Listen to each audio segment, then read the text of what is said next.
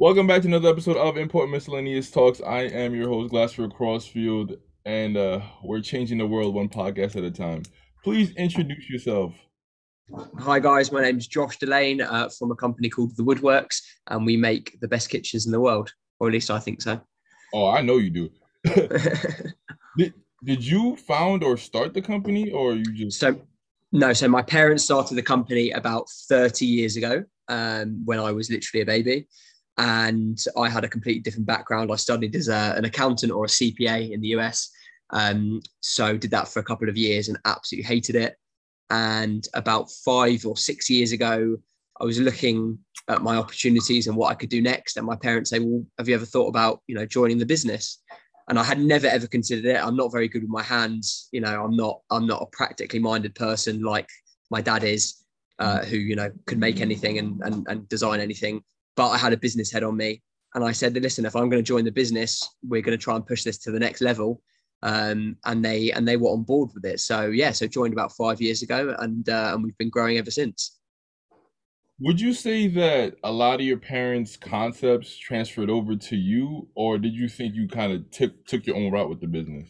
So in terms of the design side and the product side of what we make, yeah, absolutely, it's it's pretty much all my parents and and and my dad um, predominantly. But before I joined, you know, the business was still a, a good sized business. I think we probably had about 20 members of staff. Uh, we had we didn't have a showroom or like a retail presence. It was all done from our workshop um, in the UK, and they grew very steadily and slowly through word of mouth. Um, they never advertised. They never did anything like that. So that's why I, I saw a massive opportunity, and there was a lot of low hanging fruit. But in terms of their their business culture, I think I've taken it and run with it. Um, and and everything on the business and marketing side, it all stems down from what my parents put in place originally and, and how we do business and, and how we treat clients. It's all it all comes down from them and how they've run the business for 30 years. We're just running with it basically. You know how how they came up with these concepts for the kitchen? Because it seems like they've been living in like 2055 for like 20 years ago. So i mean my my dad is sort of a design director if you want to think about it like that. So a lot of the concepts and the and the especially the displays in our showroom he comes up with he sits down he's a very very creative person. Uh, in terms of the specifics of things that go in the kitchen i mean he goes to trade shows he he, he puts himself out there and sees all the new trends that are coming in and all the things that we could potentially use. And the benefit is because we make everything here in the uk we're not a you know a high street studio that orders their products from a factory in germany we make it ourselves so we can be a bit more flexible in that regard, see something that we like at a trade show, and within a couple of weeks have it in a kitchen. Mm. So I, I, I don't know what what specifics you're referring to, but you know things like the pop up sockets that are super smooth, uh, you know boiling water taps, um, uh, you know electric opening cupboards, all that sort of stuff. It's it's all you know we have an idea, we discuss it. Um, my dad usually sits down with our operations director Joel, who's consequently my, my best mate and I've known him my whole life. And they they flesh it out and and they and they make it work basically. And and yeah, it's really it's really stemmed from there. Got you, got you. So when you come up with an, a new concept or idea, what's the first step you take to implementing that into reality? So what will happen is uh, a prospective client will come through um, either on the phone or, or through the internet and I will associate that to one of our design teams. So we've got seven senior designers now and a couple of junior designers. And really, I want to understand that client's requirements in terms of what sort of style they're looking for, because each one of our designers has a specific design um, trend that they you know focus on. So someone wants a super modern kitchen, they'll go to uh, Tom, one of our designers, or if they want something really traditional, they'll speak to David, for example. From there, they'll come into the showroom or one of the showrooms and they will look at all of the displays that we've got there. And the designer will sort of walk them through all of the different options. But really, to get to the heart of your question, it's driven by the client's requirements. So they might come to us and say, listen, we're a family of four, I've got two young kids. Um, we cook a lot, we entertain a lot, we need a lot of fridge space, we need a lot of freezer space because we cook, you know, batch cook and freeze it. And really from there, the designers will take that brief and they'll go away and they'll they'll design the kitchen specifically for that client's requirements. So everything is bespoke, everything is one off that we do, um, and really it's just interpreting the client's requirements and what they need for their lifestyle, and then we translate that into a beautiful design that then gets that then gets made. Got you. Wow.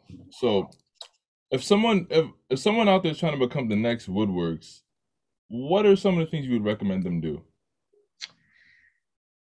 Very good question. Um, I never thought I'd be asked that question because when we started, when I started on this journey, I said, you know, I wanted to turn this company into a household name.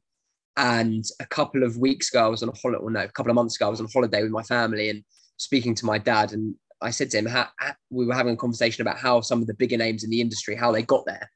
And my opinion was that each of the names that we were discussing, they had owned a platform at one time or another. So mm. you've got the really old school names like Smallbone and Mark Wilkinson, and they really owned print media. Then you have people like Tom Howley who are newer, they really owned the SEO side people like Devol and Humphrey Munson, they've sort of owned Instagram. And when I looked at it, there was like one place left for us to go, and it was TikTok. And people thought I was nuts um, mm. because mm. people weren't showing really kitchen stuff on, on on TikTok, and more importantly, it's it's a young audience at the moment, or on the most part, it's a young audience. But if you look at what's happened with every single platform, it always starts young and then it skews older. So Facebook when it started was for college kids, right? And now my grandma's on Facebook. That I think the, the average age, you know, the, the most uh, active users on Facebook are, are, are 45 plus. So these platforms will age up. It's just a matter of time. So if we capitalize on the fact that no one else is doing it on TikTok now, really push that, really hammer it, put our content every single day. By the time that it ages up, we will be an authority on that platform. And I've hired a full time videographer just to do TikTok. So, you know, I'm I'm invested in it. So, in terms of how could someone become the next Woodworks, it's a combination of things. It's product and making sure that you're design led and everything that you do is is thought through carefully. It is most most importantly, it's a service game because we're dealing with kitchens at you know fifty thousand dollars plus, and you you have discerning clients, but you have people that are parting with a lot of money, and you need to make sure they're looked after. You need to always do the right thing. Yes, you will have to. Um, we call it swallow on jobs, and you have to basically uh, take a hit financially in some instances to do the right thing. But you do that on the basis that there will be more business from it in the future, and that's always the way we've operated the business. So yeah, design, service, and really today's day and age, it's all about marketing. And that's really where I focus my time now in the business. It's about creating the brand image and, uh, you know, the st- strategy of, of, of the brand and where we're going. I really like how you think, man. Wow. So I appreciate that. Where do you get that business savvy from? Uh, I do you know what? I actually was thinking about this the other day because I don't have a lot of friends like me who think like me. Um, I'm very ambitious when I was when I was uh, studying as an accountant and CPA, I you know I didn't love it. I went to work every day, nine to five. I was just trying to get that qualification, and then I knew I always knew I was going to move on. But I was always a big reader, and just after I left the CPA job, I started to dive into business books, and I don't know why. And it started with biographies of of famous entrepreneurs. So people like Elon Musk's autobiography, um, Jeff mm-hmm. Bezos, the Everything Store, Jack Ma, the house that uh, sorry Alibaba, the Jack the house that Jack Ma built. All these books, and I was just absolutely blown away by the stories and these people that basically started something from nothing. And I really started to get into it. And I'm very much self improvement kind of guy. I'm always on a self improvement kick. I always want to be doing better uh, and it extends to all aspects of my life. But the business side, it's like I want to know more and as much as possible. So I'm always listening to podcasts, reading books, talking to other, you know, smart entrepreneurs and other clever people about what I could be doing that's better, different ways of looking at things. And really, it's about being as unstubborn as possible and as open to different ideas and different ways of doing things as possible to uh, to really capitalize on it. Um, so you know, like I get up every morning and I do breathing exercises. I don't know if you've heard of Wim Hof. He does Wim Hof. You do Wim Hof? Yeah. My oh, man, yeah, of course. I recommend I recommend Wim Hof to all my friends. It's life changing. Yes, it's you the do the cold shower too. Hundred percent every morning. Every oh, morning. my goodness. Yeah. So again, like that, people think I'm absolutely nuts, but they've never tried it. They don't know.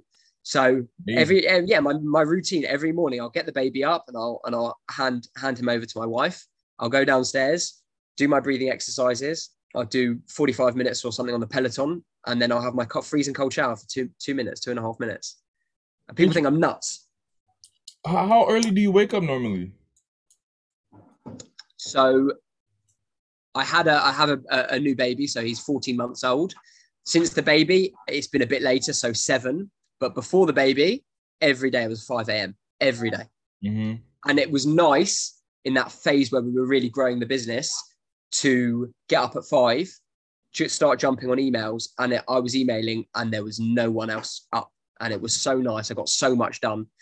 It's Mm. not as feasible with with a young baby. And I've also been taking a lot of um, notice of my sleep. And I've been doing a lot of research into sleep and how important it is. I read a book called uh, Why We Sleep by a guy called Matthew Walker, who's a sleep scientist.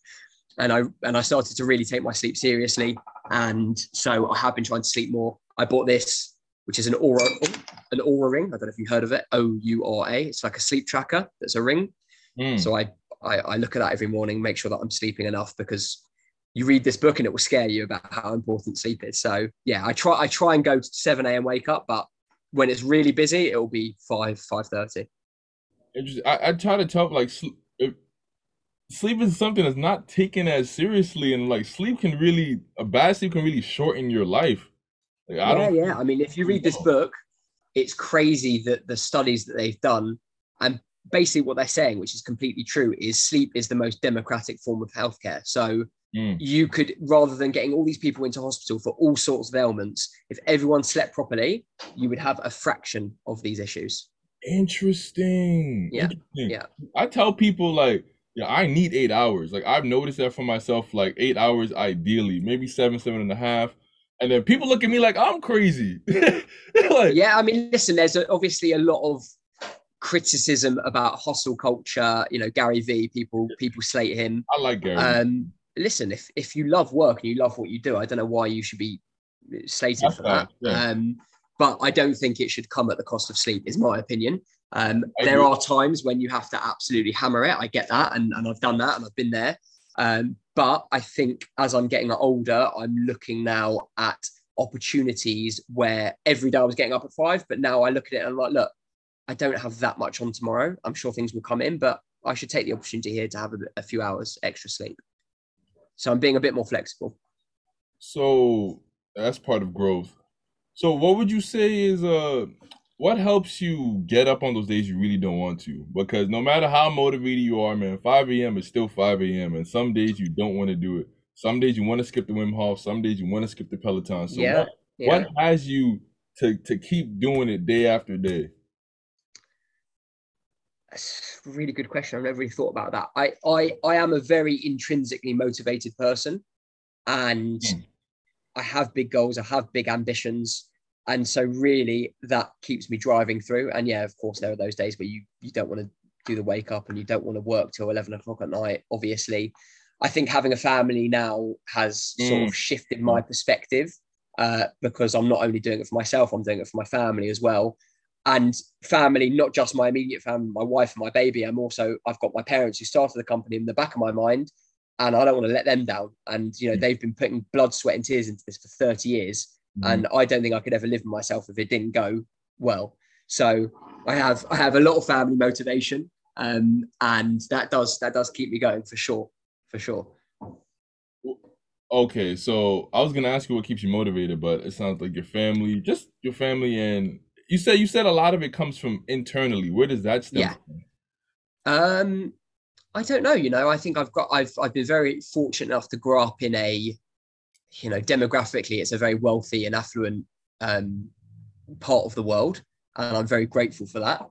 And I suppose that's what I've grown up knowing, and I have you know friends that are very wealthy and, and families that I know growing up very wealthy. So you see that and you think, you know, I'd love that for myself Yeah, um, and it gives you something to aim for. And you know, I'd love to be. I have this conversation with my wife all the time, thinking, yeah, you know, if we if I got to the point where the business was on autopilot and I was, you know, I could retire early, and she always says to me like. You you'd never do that. You couldn't sit still for five minutes. You know, you'd always want to be doing something. I think I get that from my dad. My dad And my grandfather on my dad's side as well, exactly the same, could never stop, always wanted to do something, always wanted to tinker.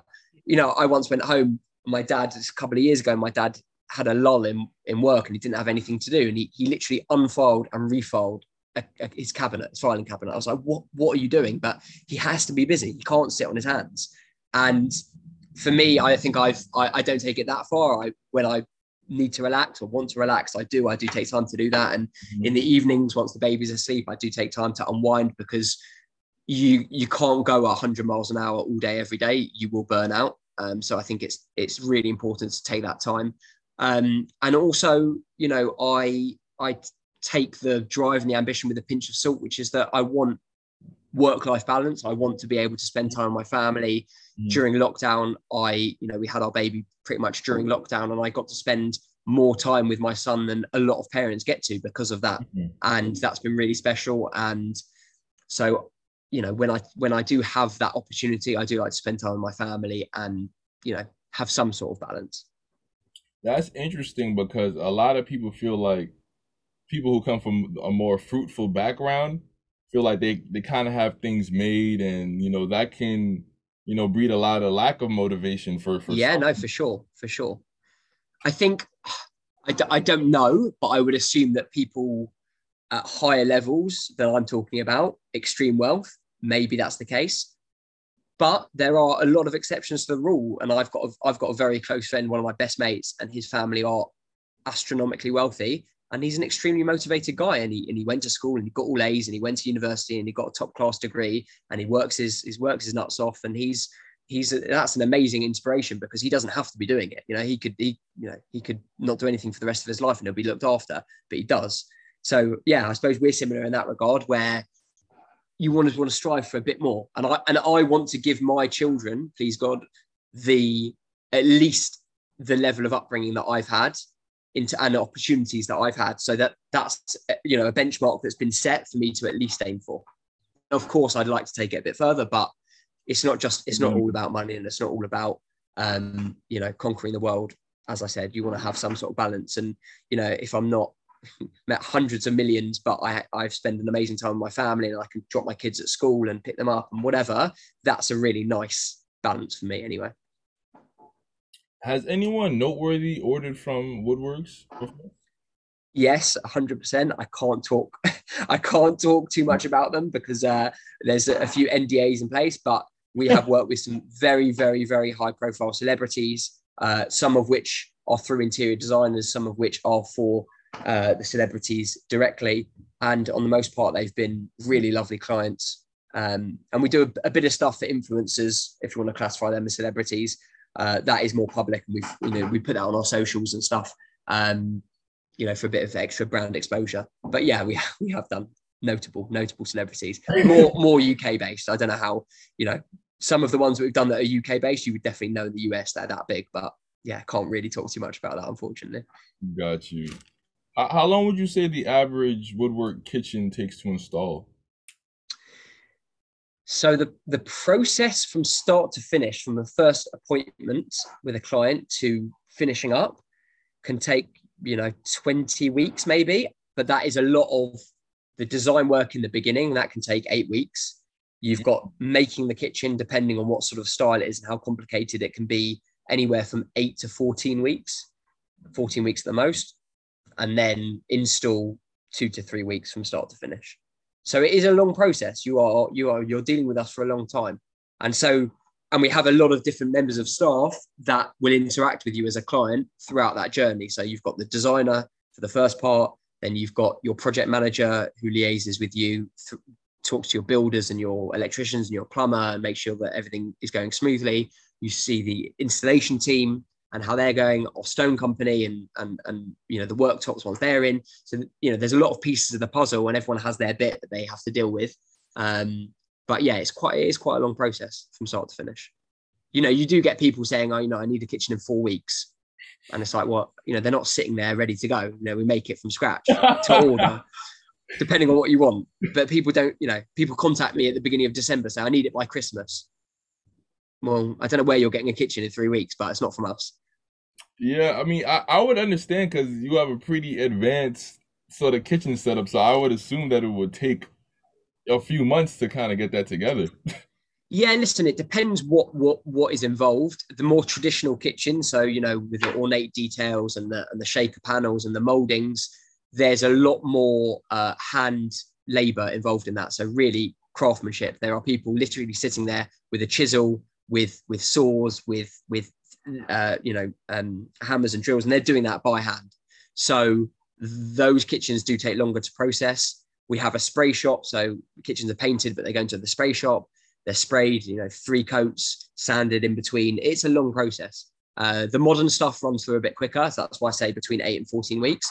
The modern stuff does run through a bit quicker. Um, but, you know, there's also a backlog of jobs. If we started from scratch now and we had no jobs to process, you know, a modern kitchen we could do in, in a couple of weeks. But there's a schedule and there's, you know, lots of jobs going on at any one time. We're making three kitchens a week at any one time. So at least, so, you know, there's a lot more importantly, how much does the average woodwork kitchen cost? Like if I was a buyer? So our average kitchen is probably around fifty thousand pounds, which is what seventy thousand dollars, seventy five thousand dollars, maybe something like that. So that's the average. But we do kitchens at thirty thousand pounds, so forty thousand dollars, and we do kitchens at a hundred thousand pounds or you know hundred thirty thousand dollars roughly. I don't have my exchange rate knowledge at the moment; it's not great. Um, so we do do a really wide variety, and people say to us, you know, how can you do one kitchen at 30k and one kitchen at 100k? And I say, listen, the people that make it are the same. The processes in the factory are the same. It's made in the same workshop. The difference is the materials that you're choosing, the appliances that you're choosing, and the worktops that you're choosing. Those are things that can really wildly change the price, but the product in essence is the same and the service is the same. So that's that's for me that's the most important. So if you don't have 100k, you know, there's not tons of those clients around. Um, so we can do we can do both ends of the spectrum. Yeah, I don't know why people would be confused about the price because just like anywhere you go is a range of price based on quality. So hundred percent. Yeah, you could you can you can drive a, a, mini or you could drive a Bentley. Yeah, like they both get you from A to B, but they do it in very different styles. For real. Uh, and you know, some people, you you're always going to get those customers that want to buy something purely on price, and they'll say to us, you know, um, I got your your quote and it's fifty thousand pounds, but I went to somewhere down the road and it was thirty five thousand, and I'm like, yeah, but it's two different things. The people from down the road are buying it standard products from Germany. They're putting it on a container and they're shipping it over. There's nothing bespoke about that. With us, you give us your, exact requirements. We're making your units exact, you know, 693 millimeters rather than 600 because that's exactly what the wall needs. And it's tailored to meet your requirements. You wouldn't expect to go to Savile Row and get a suit made by a tailor for the same price that you're buying it off the rack at Zara. You know, it's it, mm. and that, but, but people think, oh, it's a suit's a suit, and so they're comparing the same prices. But that's not the way that we look at it. And in fairness, we put a video up on our website and did a whole page on the website dedicated to pricing because we were getting people that didn't know, you know, you're saying you look at our stuff and you think you know it's expensive and that's great, but a lot of people don't. So we, we spent time dedicating a whole page on the website about pricing so that we could disqualify, as horrible as that sounds, as many people as we qualify. So we could tell people, you know, you're not, you know, you're not our end of the market or you're not our customer, unfortunately if you're looking to spend 10 to 15,000 pounds, you know, there's lots of companies that can service you, but unfortunately that's not us. And I don't want to waste your time. And obviously by the same token, we don't want them to waste our time. So we made it very clear on the website. And since then we've had less people calling up with, with, should we say, unrealistic budgets. Got you. What would you say is the biggest issue in the kitchen industry today? Right now, uh, it's appliance lead times. So, uh, you know, your appliances, your ovens, your hob, your fridges. Uh, probably about two years ago, we could order them and have them within four weeks, right? And now you'll be lucky to get them within 20 weeks, which means that we have to act a lot sooner with those clients and make them very aware that they're going to have to place the order sooner so that when they want their kitchen to be installed that all the appliances are there um, and I think it's been brought about by a few things. First of all, coronavirus hasn't helped because a lot of production lines completely stopped. So they're still playing catch up. Um, there's a semiconductor shortage, a world semiconductor shortage. which there's one in every appliance, and that hasn't helped. Um, and then you've obviously got the the freight rates and uh, you know transport costs from China from from Europe gone up, which means that they want to send fewer, uh, sorry, more things on a single container. So they're waiting for stock to build up before they send it out.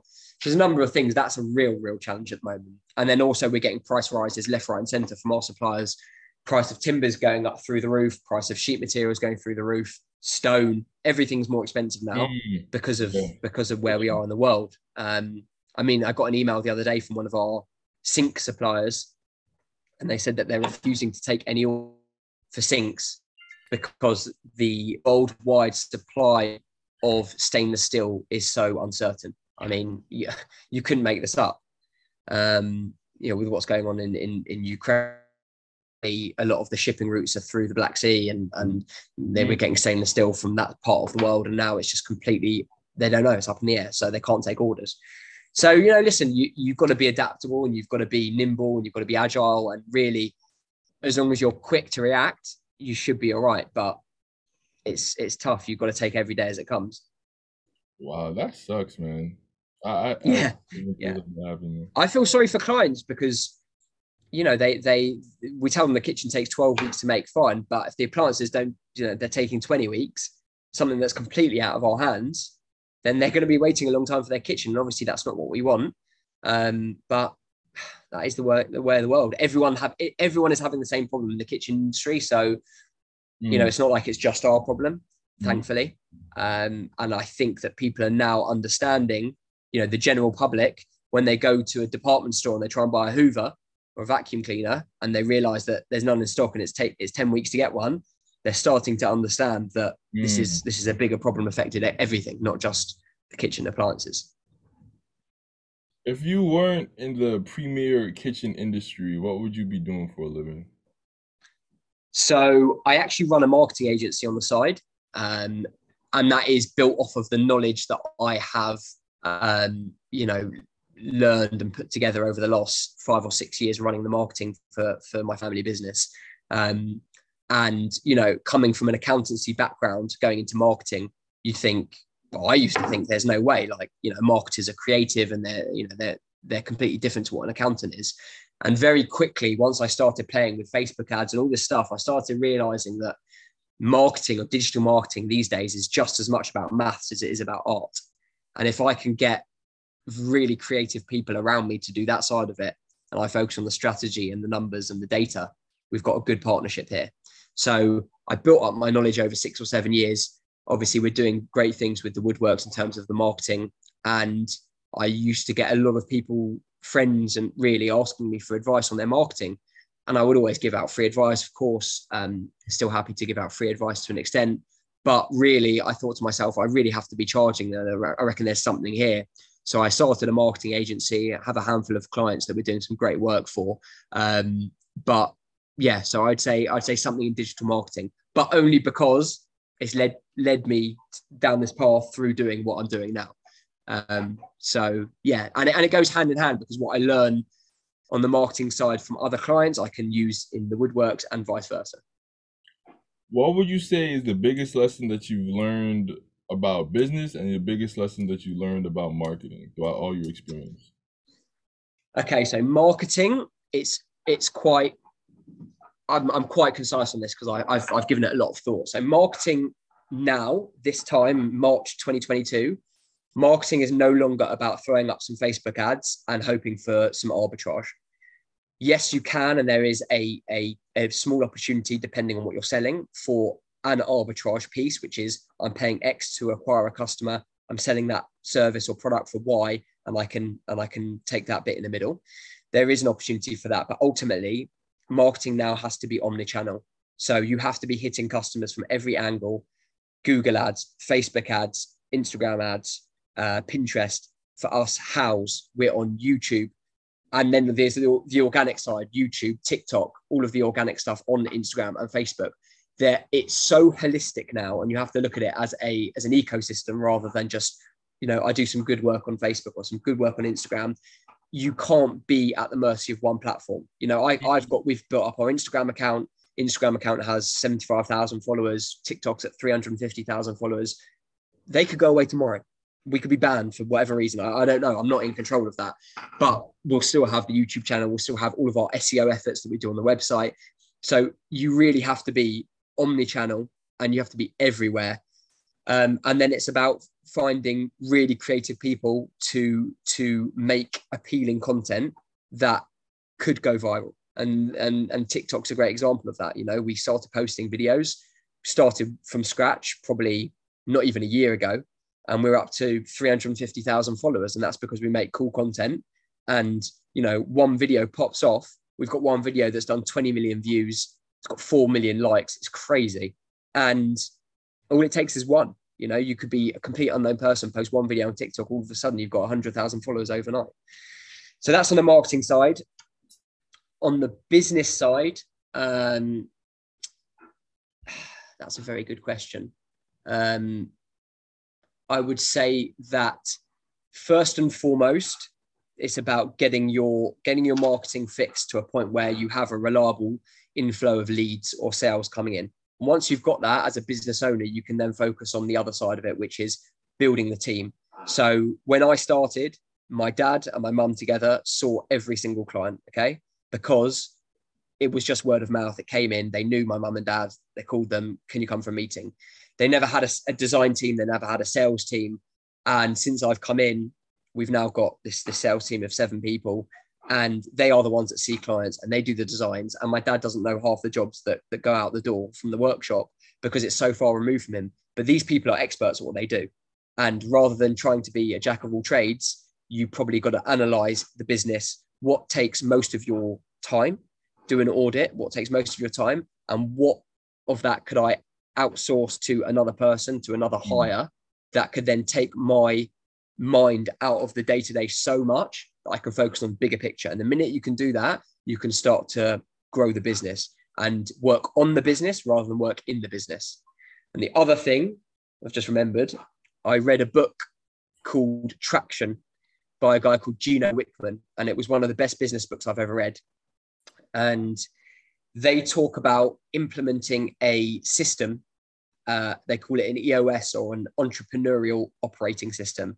And it's basically a way of setting up your business and everyone in the senior management team's mindset and how to set goals and work back from those goals to get to your weekly targets and it basically is just a way of mapping out your business, but it's a really interesting book. And it's definitely changed the way that we, we run our business for sure. Um, it's got tips about uh, how to analyze whether you've got the right people on board, whether they're in the right positions. Um, you know, it's, it's a phenomenal book. So that's, that's, that's a little tip definitely for people to read. Got you. Well, this has been an absolute pleasure. That is all the questions I have for you. Really appreciate your time. Lovely to meet you. You, man. Uh, all his stuff will be in the description, man. He's a lovely fellow.